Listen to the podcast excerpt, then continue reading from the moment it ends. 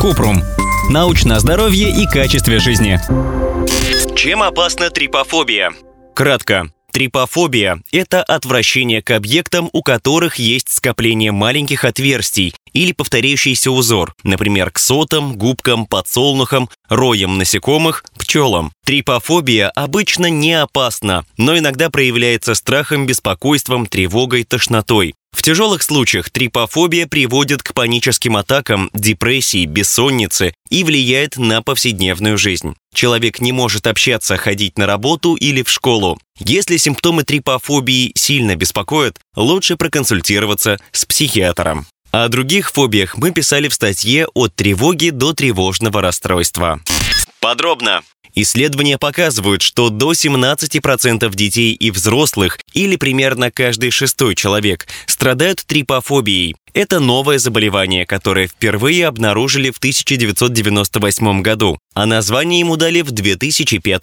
Американская психиатрическая ассоциация не признает трипофобию как расстройство, поэтому нет четких критериев ее диагностики. Но есть тест на трипофобию. Человеку демонстрируют изображение, где есть группы отверстий, и оценивают его реакцию. Эксперты не знают, почему у людей развивается трипофобия. Одна из теорий заключается в том, что мозг ассоциирует скопление дыр с опасностью. Например, человек считает, что узор из маленьких отверстий похож на кожу ядовитой змеи или глаза паука-птицееда а некоторым людям он напоминает заразные кожные высыпания. По другой теории, мозг якобы использует больше энергии и кислорода для обработки дырявых узоров, что и вызывает стрессовую реакцию. Иногда трипофобия – это признак депрессии, тревожного или обсессивно-компульсивного расстройства.